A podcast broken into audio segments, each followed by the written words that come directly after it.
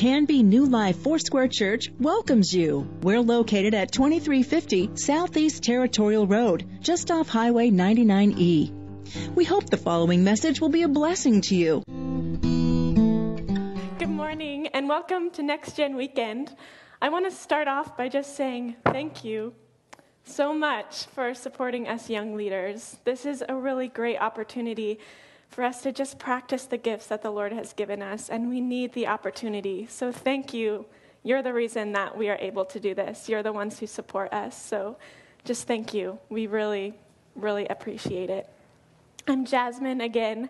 I'm from Colorado, and I moved here about a year and a half ago.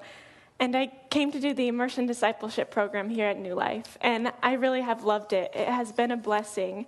And Oregon is beautiful. I'm getting used to the weather. I'm learning to just embrace the rain, and slowly but surely, it's, it's happening. I'm liking it. It's a good thing. But Oregon is beautiful, and I've just been so blessed by this church. And I've been so blessed by the way that you have made me a part of your family. And you're the reason that I've been keep on keeping on. So thank you so much.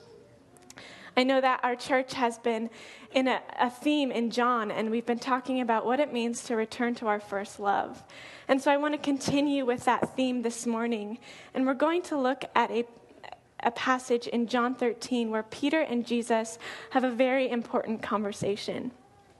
But before we start that, start reading that, I just want to remind us of Peter and just start to reflect on who Peter was and the kind of man that he was. Most of us probably remember that he was the man who walked on the water with Jesus. Peter was also the man who was rebuked by Jesus. Peter was the man who cut off a soldier's ear in attempt to save Jesus from his arrest. Peter was the one who denied Christ 3 times and then was reunited with Christ when he ate breakfast with him by the sea. And when I think of Peter, I just remember and reflect on he just loved Jesus. He did. He had a passion to serve the Lord, but it was that passion that he just didn't know what to do with sometimes. And he often had some struggles. and so, if you would open your Bibles with me to John 13, starting in verse 1. Before the Passover celebration, Jesus knew that his hour had come to leave this world and return to his Father. He had loved his disciples during his ministry on earth, and now he loved them to the very end. It was time for supper, and the devil had already prompted Judas, son of Simon Iscariot, to betray Jesus. Jesus knew that the Father had given him authority over everything, and that he had come from God and would return to God. So he got up from the table, took off his robe, wrapped a towel around his waist, and poured water into a basin. Then he began to wash the disciples' feet, drying them with the towel he had around him. When Jesus came to Simon Peter, Peter said to him, Lord, are you going to wash my feet? Jesus replied, You, un- you don't understand now what I'm doing, but someday you will. No, Peter protested, you will never ever wash my feet. Jesus replied, Unless I wash you, you won't belong to me. Simon Peter exclaimed, then wash my hands and head as well, Lord, not just my feet. And Jesus replied, A person who has bathed all over does not need to wash except for the feet to be entirely clean. And you, disciples, are clean, but not all of you. For Jesus knew who would betray him. That is what he meant when he said, Not all of you are clean. And before we look any deeper into this passage, I just want to talk for a moment about the background of the feet washing. In that time, it was normal and completely expected that the servant of the household would wash the guest's feet. And that was just due to the dirt and the soil that they would walk on to get to the house. And so the, the disciples would have expected to have their feet washed. And so when Jesus washed their feet, it would have gotten their attention because Jesus wasn't the servant of the household and he did it after the meal instead of before. So Jesus did something out of the ordinary. He wanted his disciples to listen to what he was about to teach them. The supper that they were at was one of the last moments that Jesus would spend with his disciples. It was one of his last opportunities to talk to them, and he just wanted them to listen. This message was so special to him. So he does something out of, their, out of the ordinary to get their attention. And as he's going down the line and he's washing his disciples' feet, he comes to Peter and they have an encounter. Peter says, No, you can't wash my feet. And I was th- as I was thinking about this, I realized that Peter didn't want his feet to be washed by Jesus because Peter thought he was supposed to be the one to serve Jesus. Peter was used to that. He loved serving Jesus. But he was so in love with serving Jesus that he almost missed out on what Jesus wanted to teach him. Because in this moment, Jesus had something to teach Peter about the greater purpose of his life.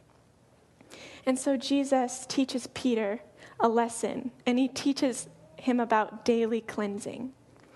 If you look at verse 10 with me, it says, A person who has bathed all over does not need to wash except for the feet to be entirely clean, and you, disciples, are clean.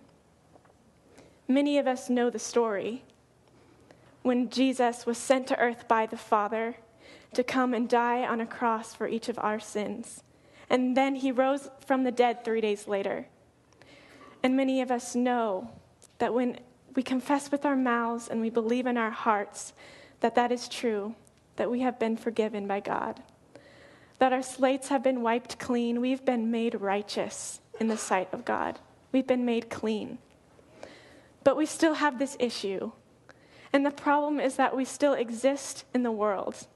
We still exist in a sinful world, and we have been exposed to sin. And so we may be forgiven, but there's still things in our hearts that need to be changed. Our bodies are completely clean, but our feet need to be washed still. Our feet need to be washed from the daily dirt that we see and walk on every single day in this world. Romans 8:29 says, "For whom he foreknew, he also predestined to be conformed to the image of his son." We still need cleansing. We need healing and we need tweaking. God wants to bring us into completeness he has saved us and He wants to continue saving us every single day. But so often, aren't we so much like Peter? We have a heart to serve the Lord, we want to. But sometimes we can get so focused on working for Jesus that we completely forget the work He wants to do in us. That that is His goal. He wants to work in us. And what we need to remember is that Jesus did not come to this earth to hire us as his employees. He came to the earth to save us completely. He came to the earth to heal our hearts. He came to the earth to, to heal us from insecurity. He wants to heal our pride. He, he wants to heal the anger in our hearts. He wants to work in all those areas. That's his desire, to work in us. And so when I read this passage, I was wondering why Jesus would choose this particular instance to teach the disciples a lesson on daily cleansing. Because this was a moment before his own disciple would betray him. It was soon before he would be crucified on a cross, before the disciples would be sent out as apostles. And I wondered, why didn't you choose this opportunity to teach a lesson on sacrifice or faithfulness or loyalty? It just makes a lot more sense. But he chooses to teach a lesson on daily cleansing. And I think he chose to do this because he needed his disciples to know that they weren't done yet. That no matter what happened, no matter what chaos occurred, Jesus still had a work he wanted to do in their hearts. No matter what great leaders they would be, and they would be great leaders. He wanted them to know that there was still a transforming process that was going to happen in their hearts every single day. And he wanted his disciples to commit fully and wholeheartedly to the work Christ wanted to do in them. Because it is only when we fully commit to the work Christ wants to do in us that we will ever be able to see the fullness of Christ's love through us because it's, it's his perfect and extravagant love that causes us to be changed in the first place. And if we ever want to know Christ's love more, we have to commit to the work he wants to do in us because that's where it exists. That's when we really see how much he loves us when we ask him to work in us. And we don't ask him to work in us because he's dissatisfied with us. We ask him to work in us because he knows it is best for us to be made more like him. It is best for us to be made more complete in him and for his character, character to be formed in us. It's best for us. It's because he loves us that he wants to work in us. Last year, I had gone home to Colorado for a couple of days, and I had been flying back. And I had just been spending some time with the Lord. And I looked out my window, and for a moment, I just completely forgot where I was coming from. I couldn't remember if I was leaving Colorado or Oregon, and I was just in this state of confusion just for this small moment. And in that moment, the Lord really spoke to me, and He said, Jasmine, you have forgotten where you have come from. And I was brought back to Eden, and I was reminded of Adam and Eve and the perfect unity that they walked with in, in the Lord, that there was nothing that separated them from God. And I realized that that is where we're from. That is our purpose. That's what we were meant for, was to walk with the Lord in perfect unity. And then we fell, and then sin came, and there's so much that separates us from Him. But becoming like Christ means that we are coming closer and closer to being in perfect unity with Him. And I think really to return to our first love means that we would day by day, moment by moment, let Christ change us because he is the only one who can bring us back to where we have come from, to bring us back to that original place. That if we would, in every single moment, whether we're driving or cooking or cleaning or taking care of the kids or whatever it is, that in every single moment we would let the Lord change us. And so, in light of all this, knowing that Jesus wants to change us and he wants to work in us, I know that that's a pretty overwhelming thought. And so, I want to just suggest three practical things that we can do to allow that process to start to happen in our lives. When I look at the story of Peter in John 13, I notice that there is a process that had to happen for him. He had to go to a place of, I do not want my feet to be washed, to, okay, Lord, wash my feet. Something had to happen in his heart. And the first thing that Peter had to do in order for this process to happen was he had to pay attention. Peter wasn't understanding what Jesus was trying to tell him because he wasn't paying attention. He wasn't looking to learn.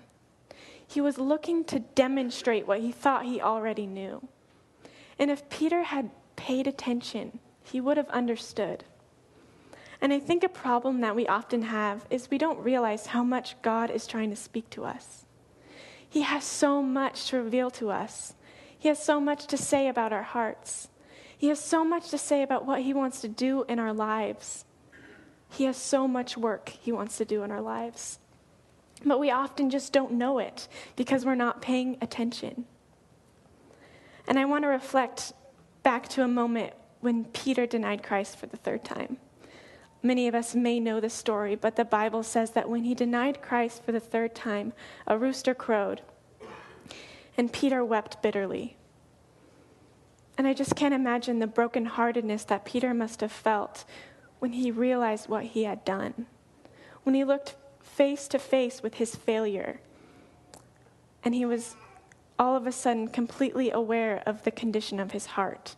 He was completely conscious of the things that Jesus had been trying to tell him. And it hurt. And I think, I know for me, I often don't pay attention to the Lord because I know that He might reveal something that is really ugly about me. And it's scary. And I don't want to look at it.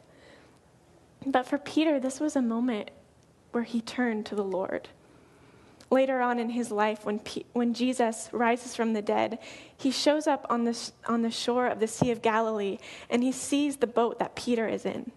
And when Peter sees him, he jumps out of his boat and he swims all the way to Jesus. And it was this beautiful moment of reconciliation. And I just can't imagine how happy he must have been to know that he could be reconciled to Jesus. It was a turning point in his life. And if we would pay attention to what the Spirit is saying to us about our hearts, it will be a turning point in our life as well. In Revelation chapters 2 and 3, Jesus talks to seven churches. And when he talks to them, he reveals to them the condition of their churches. And he reveals to them the positive things, but he also reveals the negative things. And at, at the end of every single church, he says this He says, He who has an ear, listen to what the Spirit is saying to the church. And I think Jesus is saying the same to us. If you have an ear, would you listen to what I am saying about this condition of your heart? Because he has something to say. At the beginning of each year of ID, we all go on a nine hour walk in the wilderness. And this year, we, were, we came back from our walks and we were talking and we were sharing our stories and we were laughing because it always seems that when we go on these walks, every single thing we see, we automatically make it a metaphor about God. No matter what it is, we come across a log on the ground and think, oh my gosh, God, what are you saying? Or a pine cone falls on your head and you're thinking, oh my gosh, God is speaking to me. Every single thing and it's so silly sometimes when you really think about it, but it's beautiful because we're paying attention to the Lord. We really are. And we're not walking around the wilderness for nine hours just for the sake of walking around the wilderness for nine hours. We really just want to hear God's voice in our lives.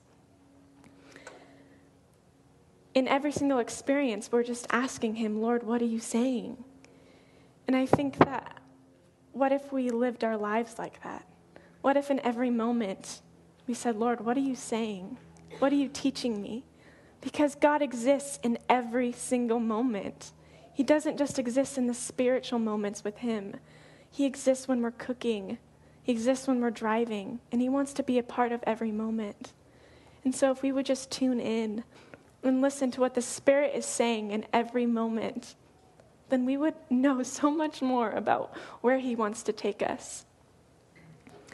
And I also realized that part of paying attention is that when the Lord speaks to us, we have to admit that what he's saying is true. This is what ha- had to happen with Peter when, when Jesus said to him, If I do not wash you, you have no place with me. When Jesus said that to him, he had to hear it, but he also had to admit, admit that that was true. And I think honesty, what honesty really is, is just letting Jesus see the real you.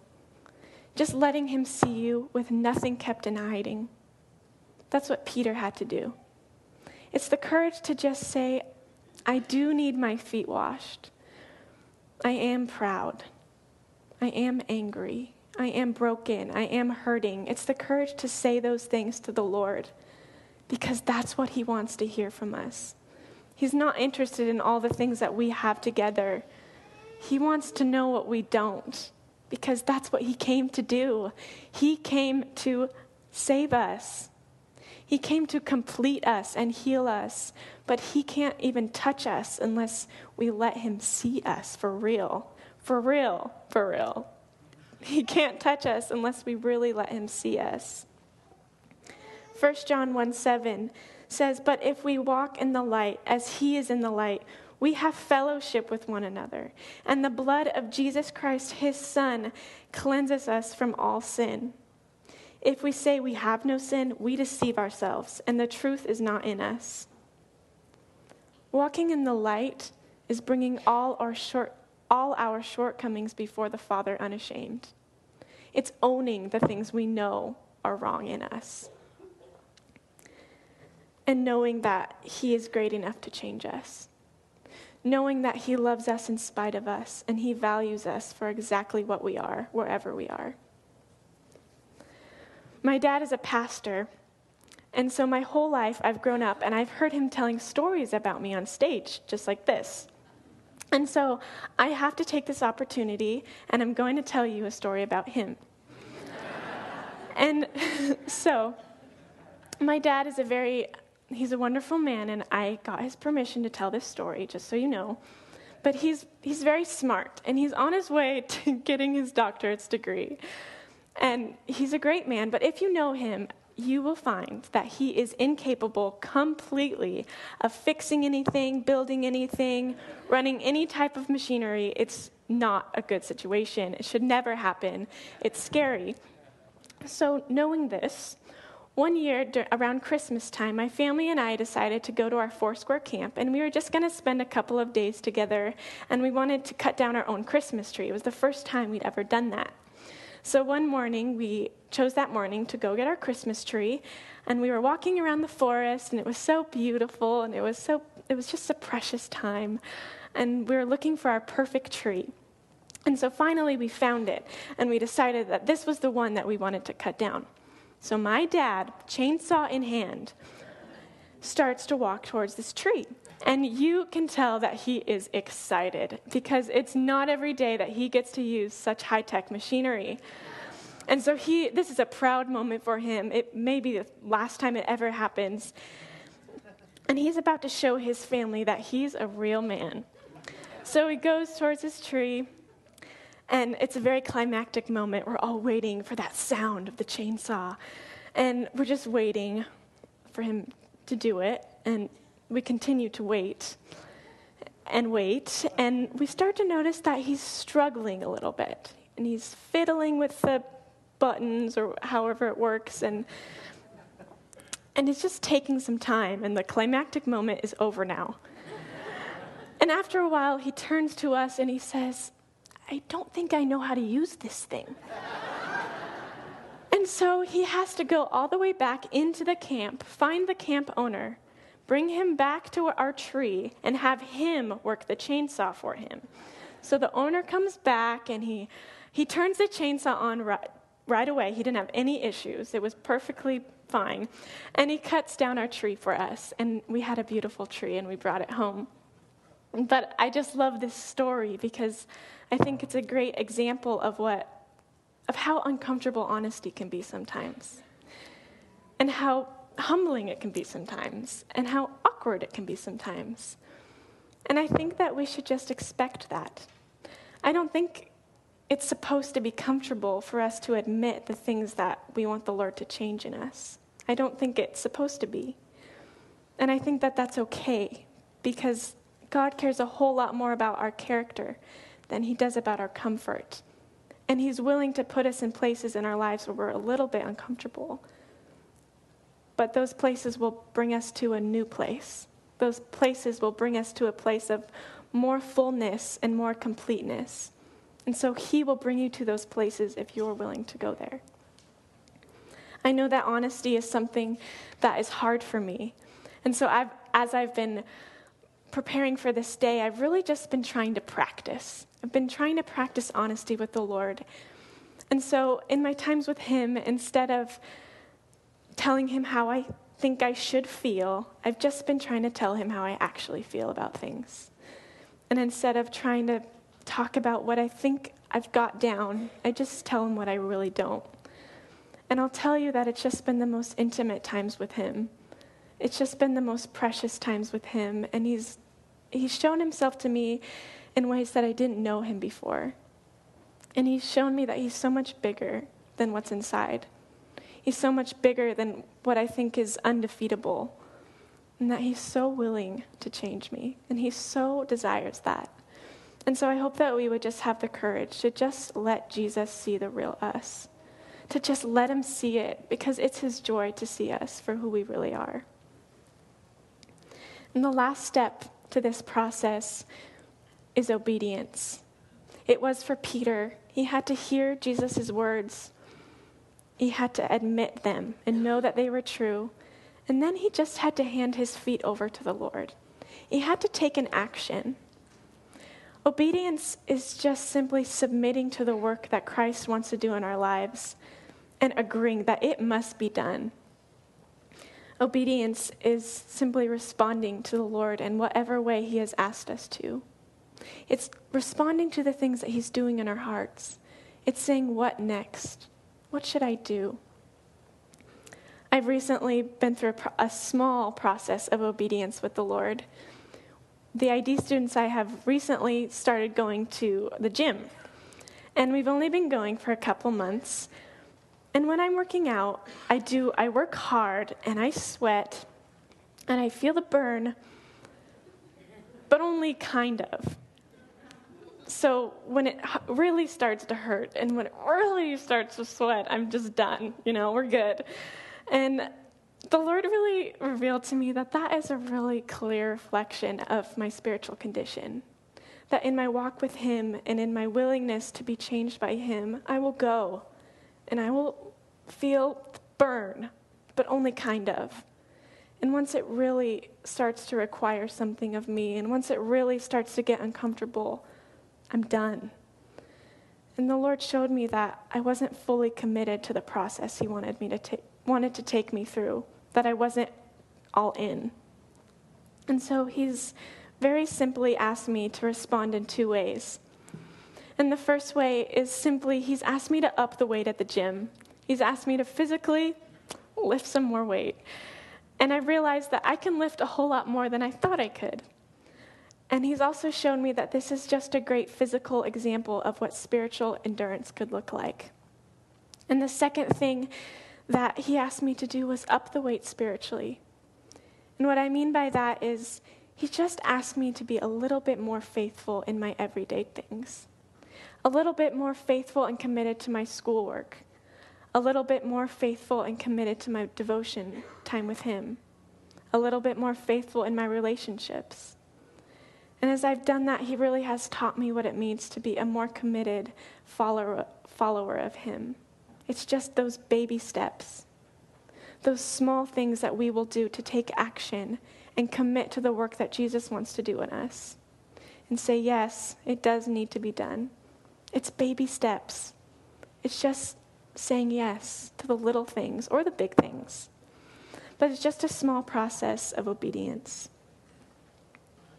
And I want to end with this. I just want us to go away knowing that the Lord has no intention on giving up on us. He wants us to be healed more than we want us to be healed.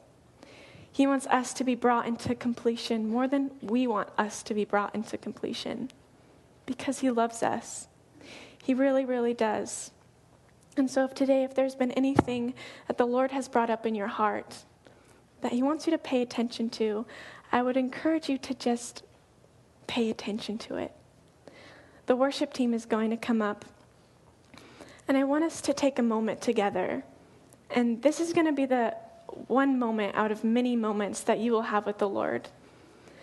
But it, I want us to just take some time to ask the Lord, what would it be? What does He want us to pay attention to and be honest about in our hearts? So, if we would just take a moment to close our eyes and let's just ask the Lord to reveal something reveal something about our hearts that He wants to mold and that He wants to work in us.